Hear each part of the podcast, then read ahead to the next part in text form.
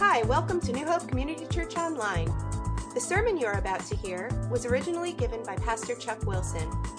New Hope Community Church, to know, to live, and to share Jesus Christ. Title today Hitting the Wall. Cosmic Conflict Part 1. We're going to look at Mark 9 14 29. Have you ever hit the wall? if you're breathing, you've probably hit it many times, right? You, we, we run into a challenge that we just don't have an answer for. We run out of gas spiritually, no energy. We just can't move forward. Spiritually, we're just completely stuck. We, maybe you're facing that crisis of faith right now. Maybe you're crashing right now as we speak. Most of us are shaking our head, right? We're crashing. Eh, maybe the spiritual airbags have already deployed. You're sitting here with the spiritual airbags already deployed.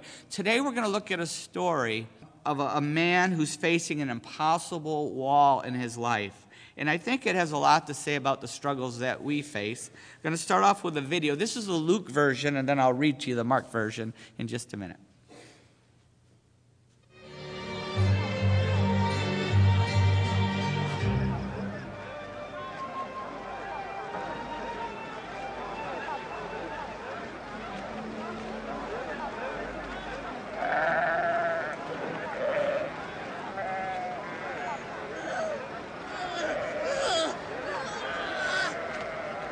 Teacher! Teacher! I beg you look upon my son. Please, please help him. For he's my only child. I begged your disciples to cast it out, but they could not. O faithless and perverse generation. How long am I to be with you and bear with you? Bring your son here.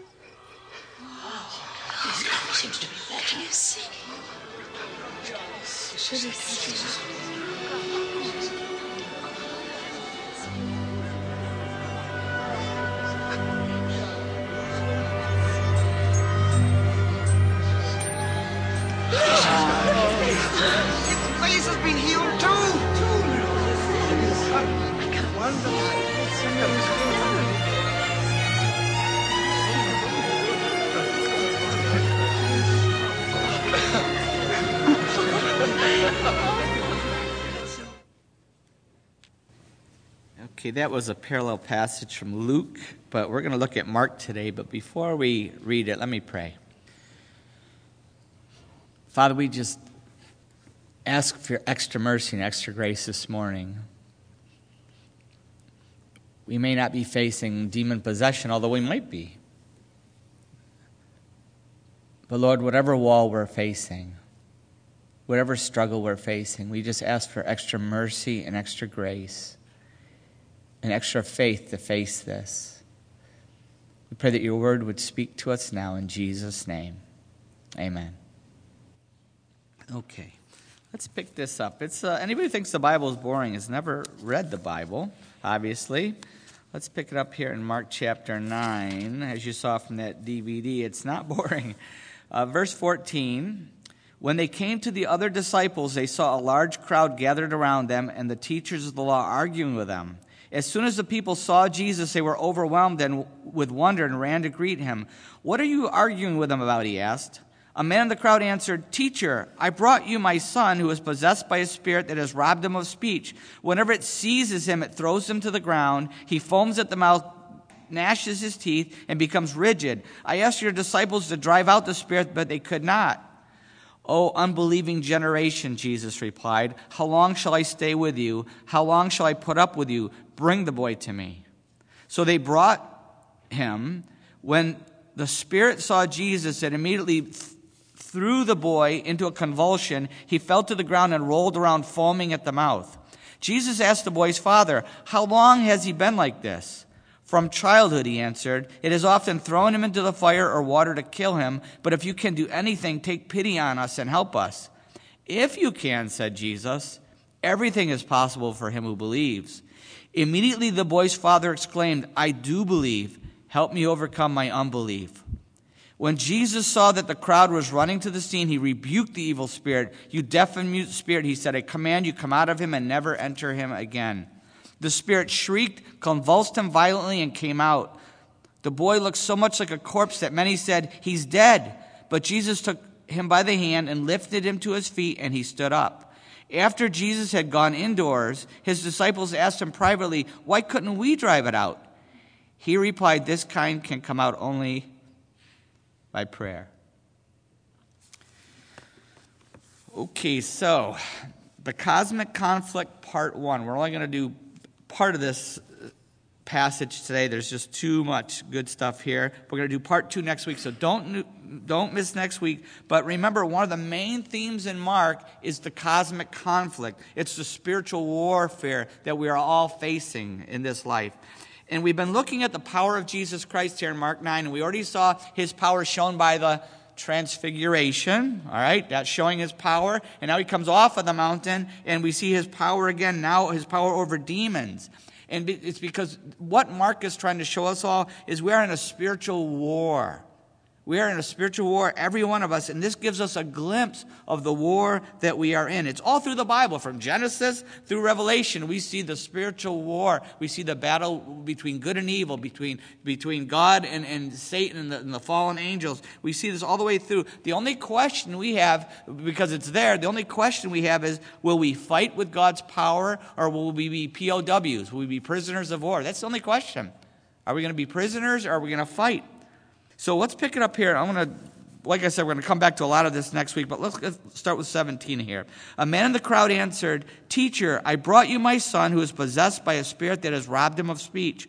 Whenever it seizes him, it throws him to the ground. He foams at the mouth, gnashes his teeth, and becomes rigid. I asked your disciples to drive out the spirit, but they could not.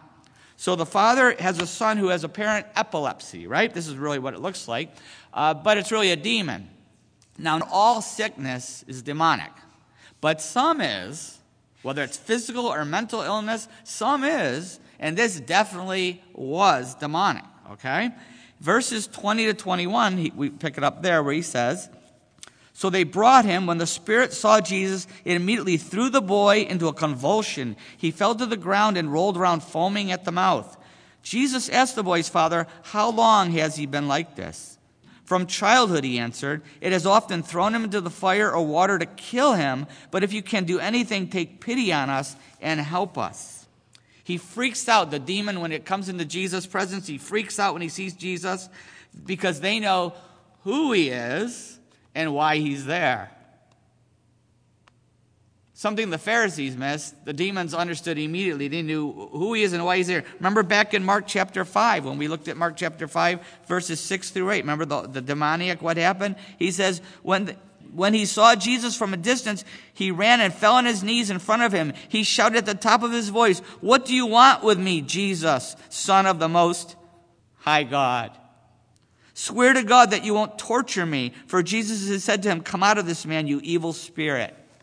The demons know who Jesus is and why he's there, and they know what the effect of his coming is going to be torture for them. They know that. When you, whenever you face someone who's demon possessed and you're dealing with that, the, the, one of the it's just amazing when you use the name of Jesus Christ. It's like pouring acid on, on them. They freak out. They can't stand, they hear the name of Jesus Christ. It's, it's too powerful for them. And this boy has been like this from childhood. The demon has often tried to kill him. Learn something from that. There's a lot packed into that. The demon has often tried to kill him. Learn something from this. Satan is not our friend. He's not our friend. His goal is to kill us. That's his goal. He wants to kill us physically and spiritually. He hates us because we have been made in God's image. He hates us.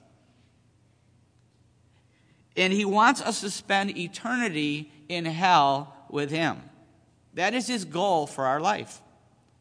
2 Corinthians 4 4 says, The God of this age has blinded the minds of unbelievers so that they cannot see the light of the gospel of the glory of Christ, who is the image of God. Satan is blinded and wants to keep us blind, spiritually blind.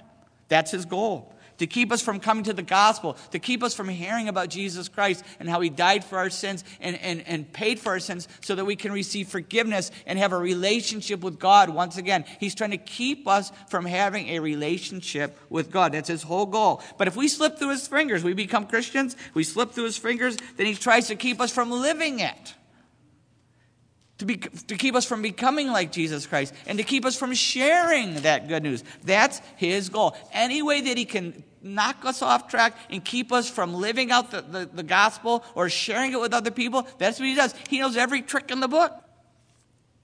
And there's a twisted thinking. Satan wants to kill us. There's this twisted thinking out there that it's really delusional that God is out there trying to keep us from having fun. Some of you may feel that way yourself. God is out there trying to keep us from having fun, and Satan and sin is real, the real fun. But uh, God, you know, it's really more fun what Satan offers us with sin.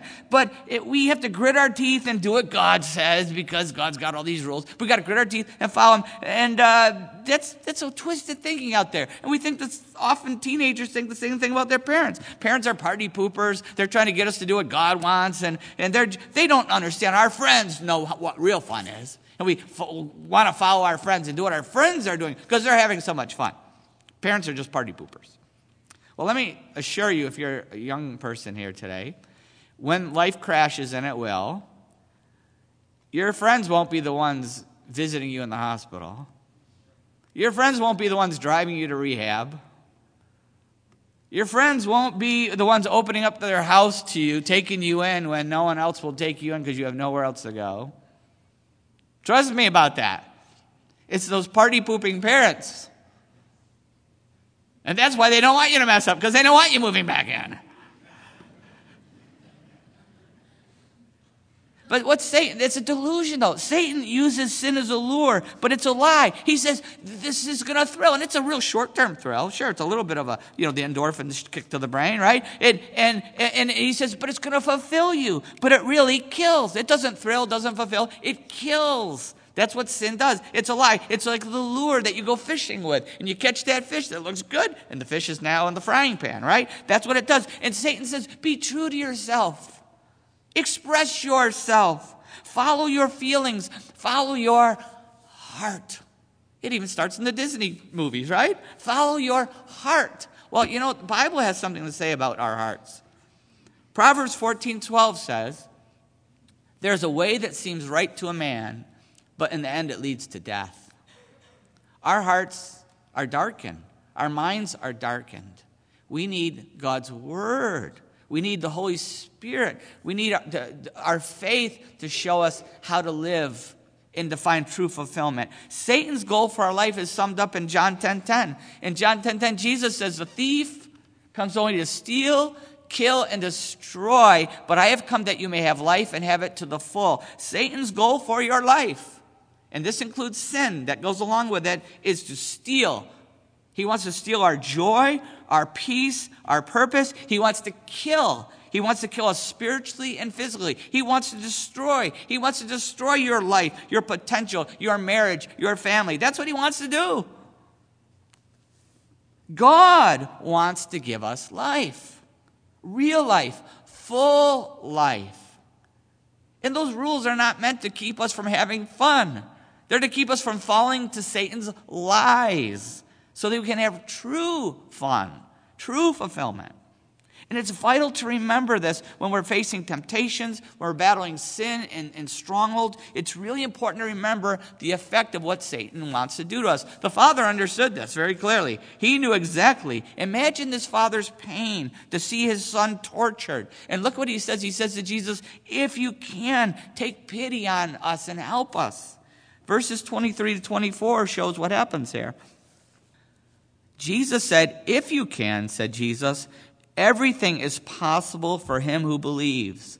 Immediately the boy's father exclaimed, I do believe. Help me overcome my unbelief. If you can.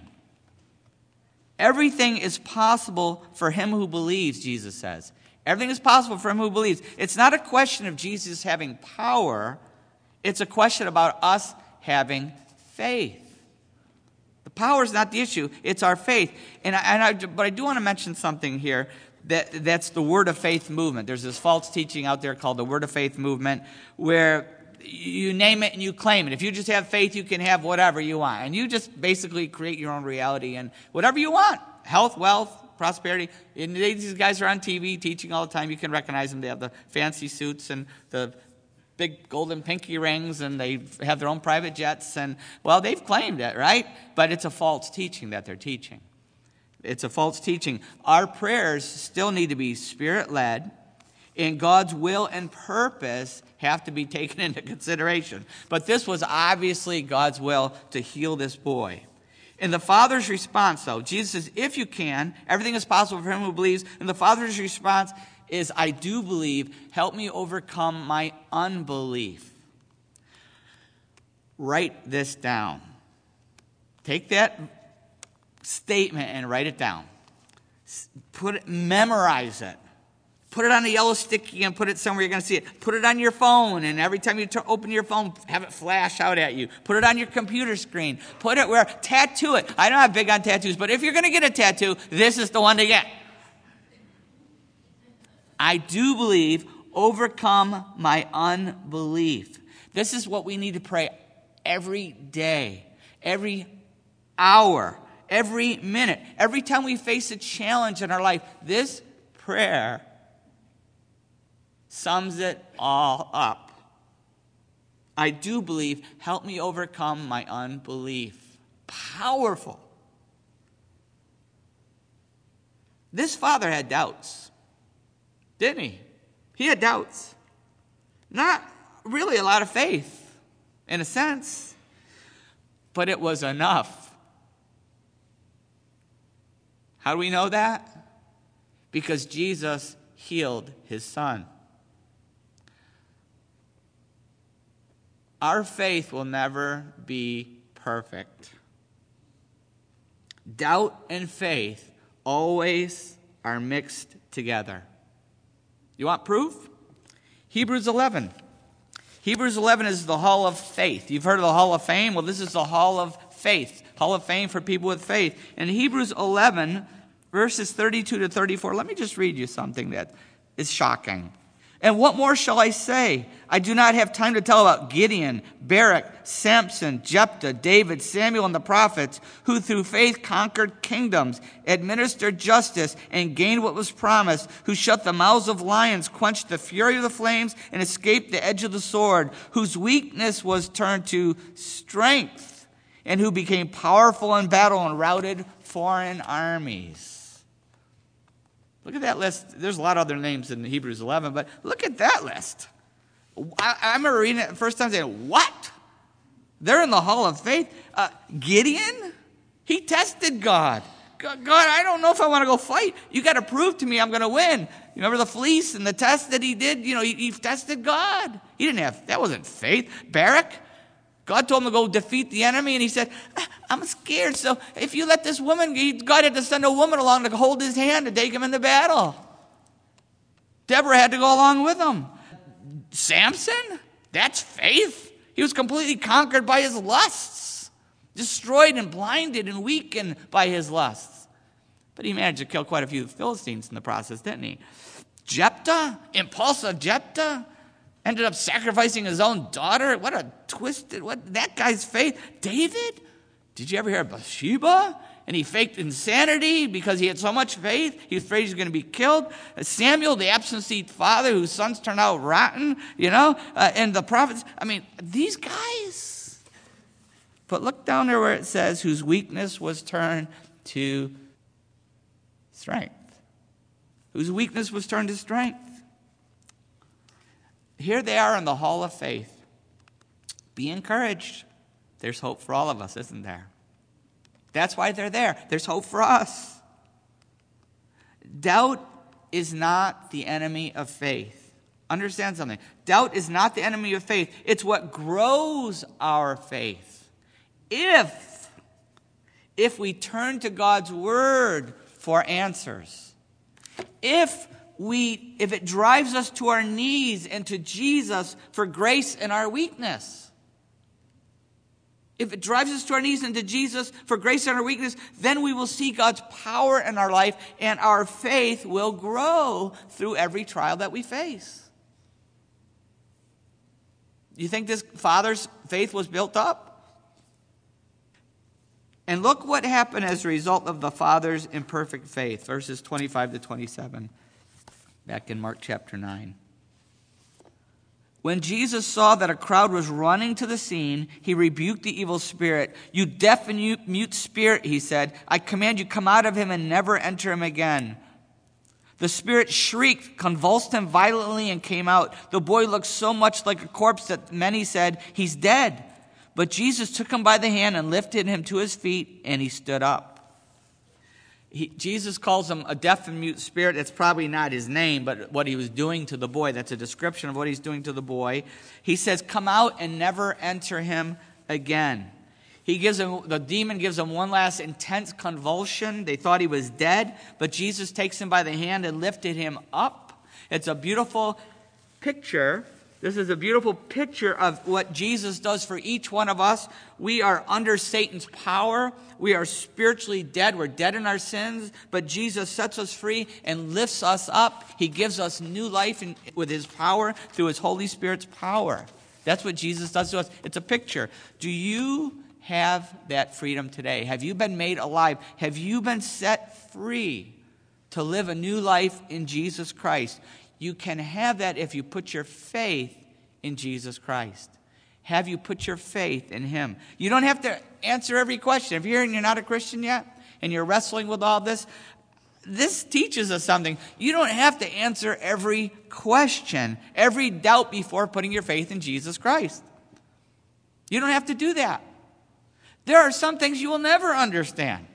Doesn't matter if you're a Christian for 50 years. It doesn't, there's some things we will never understand this side of heaven. We're never going to understand. We're going to struggle with it. But we have to have childlike faith.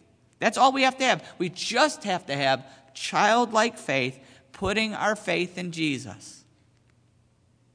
I do believe. Help me overcome my unbelief. We don't have to answer all those questions. Before you put your faith in Christ, you don't have to answer every question. You just have to reach out and take Jesus Christ's hand, putting your faith in Him, trusting Him. And then after we're saved by faith, what does Jesus say? We have to live by faith. We're saved by faith. You may be a Christian, right? But now we have to make the decision to live by faith. And we're still going to struggle with doubts, right? But remember the dad's prayer. It's a daily prayer. I do believe. Help me overcome my unbelief. We, we, we have to remember okay, I have a little faith here for salvation. I put my faith in Jesus. Now I have to trust God and obey Him over here, living it. I had enough faith to put my to reach out to Jesus and put my faith in him, but now with life struggles and the struggles that I'm going through, I'm going to have to trust Him over here too. And many of us are battling strongholds continuously, right? Maybe you're battling a stronghold right now. Buying Satan's lie in some way, in some area of life. Or maybe you've hit a wall spiritually. Maybe you've hit a wall in your marriage or, or your, with your kids or with your job or with temptation or with sickness. Maybe you're facing the impossible. But like Jesus said, everything is possible if we believe. Now, having said that, there's a little important piece here. There's an important piece here that it's just because we have faith and pray for something and believe it doesn't mean doesn't mean that we're not going to uh, uh, uh struggle with that anymore. Doesn't mean that God's going to just do whatever we want. Because his answer might be exactly what we hope, But it might be something that we wouldn't plan out and script out for ourselves. It might be that He gives us the grace to live with a challenge. That might be what He gives us. It may be He may have a purpose for what He has put in our life. Remember Paul's thorn in the, the humbling and keeping us dependent. The, the, the challenge may not change, but God may use that challenge to change our heart. We don't know how He's going to work. We don't know how He's going to work. How is God speaking to us this morning? How is He speaking to us? Next week, we're going to look at breaking through the wall. How to break through the wall. But today, it's the focus is hitting the wall. Hitting the wall. And I want to encourage everyone to, to take this verse and to pray through it to just make this the prayer of our heart to prepare us for understanding how to really break through the wall. The starting point is the attitude. I do believe, uh, the, the prayerful attitude. I do believe. Help me overcome my unbelief. Help me overcome my unbelief. And there's a power in that faith. We have a spiritual power that is just unbelievable that it's, it's hard to even understand the, the power we have in the name of Jesus Christ, the blood of Jesus Christ.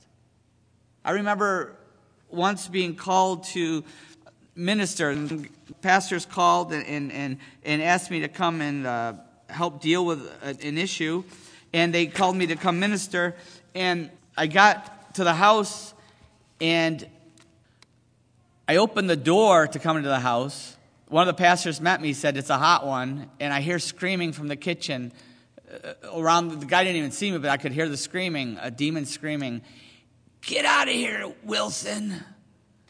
Chuck Wilson, if you come into this house, we'll kill you. If you come in, we'll kill you. We'll kill your family. Don't walk through that door.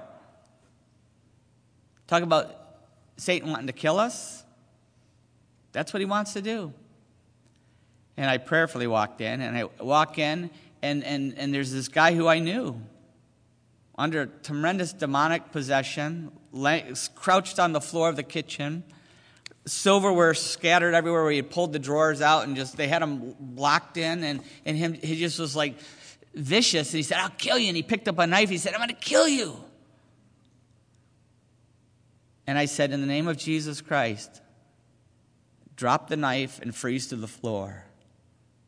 And it was like he was shot with a bullet. Just dropped to the floor, dropped the knife, dropped to the floor. This guy was bleeding, just like you saw in the movie.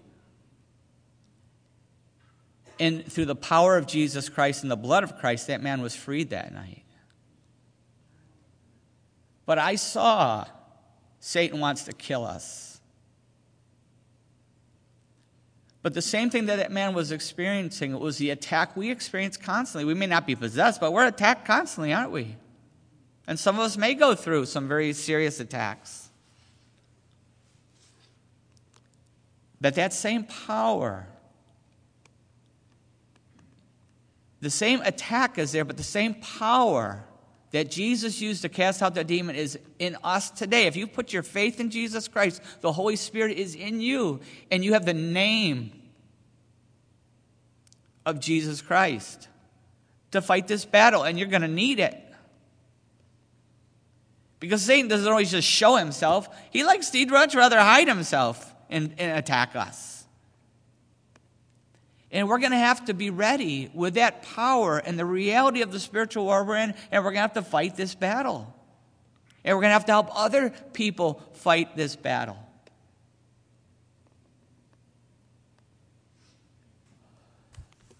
What spiritual battle are you fighting this morning as we go to this time of prayer? Maybe you're not a Christian yet. You're still under Satan's power. You're still in bondage to sin. You don't have a relationship with God as your Father. You know He's out there, but you don't have a relationship with Him yet. But you can have that today. You can be set free this morning, right now. Instead of the, the, Satan's power, you can have the Holy Spirit's power. Instead of sin, you can have forgiveness. Instead of darkness, you can have light. Instead of shame, you can have joy and freedom by turning to Jesus and saying, I do believe. Help me overcome my unbelief. You might have doubts, you might have fears, you might have all kinds, but all you have to do is reach out and take Jesus' hand. Let him lift you up. I do believe. Help me overcome my unbelief. I don't want to sin anymore. I repent of it. I, I don't want it. I want you to forgive me, God. I put my faith in Jesus. I want a new life in Jesus. I do believe. Help me overcome my unbelief.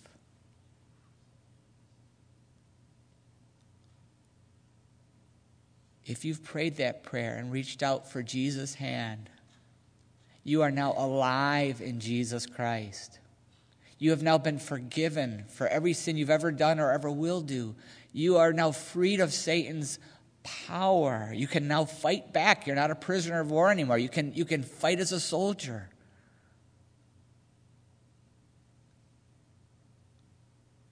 You have a brand new life in Jesus Christ. Tell someone. I want to encourage you before you walk out of here, let somebody know. Tell me, tell a friend, tell a family member, fill out the card, stick it in the box. Let somebody know so that we can help you in your new life in Jesus Christ. Be excited for you and help you. For those of us who've already put our faith in Christ, how is the Holy Spirit speaking to us?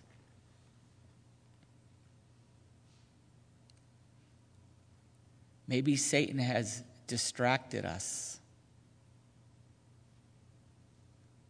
has neutralized us,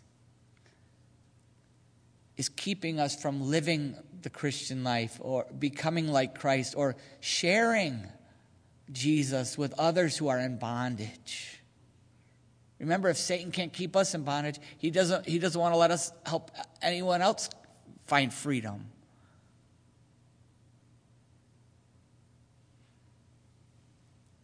Maybe there's a stronghold in our life that we've given up on. We said, This is just too strong for God to help me. It's too strong for me.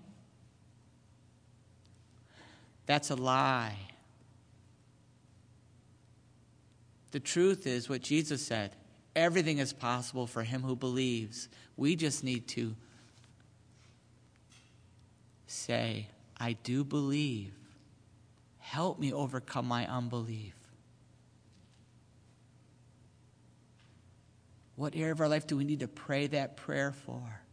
Do we need to turn to Christ and to live by faith in spite of the doubts, in spite of the struggles, in spite of how many times we've fallen on our face? I do believe. Help me overcome my unbelief.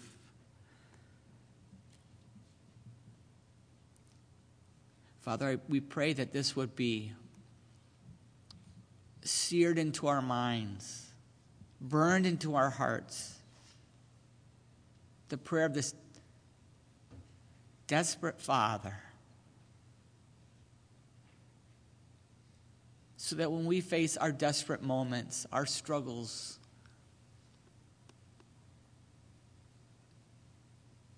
we would pray the same prayer and see the same result your mercy and grace in our life. Lord, I pray you give us hope this morning. Whatever we're facing, whatever we're struggling with, whatever we've been defeated by, I pray you would give us hope. Hope to continue the battle. Hope to stay on our guard against Satan's attacks. Hope that no matter what we are seeing happen in our life or someone else's life, that they can have freedom in Jesus Christ. Use us to free others. But Lord, most important for a starting point, Help us find our freedom in Christ. We pray this in Jesus' name. Amen.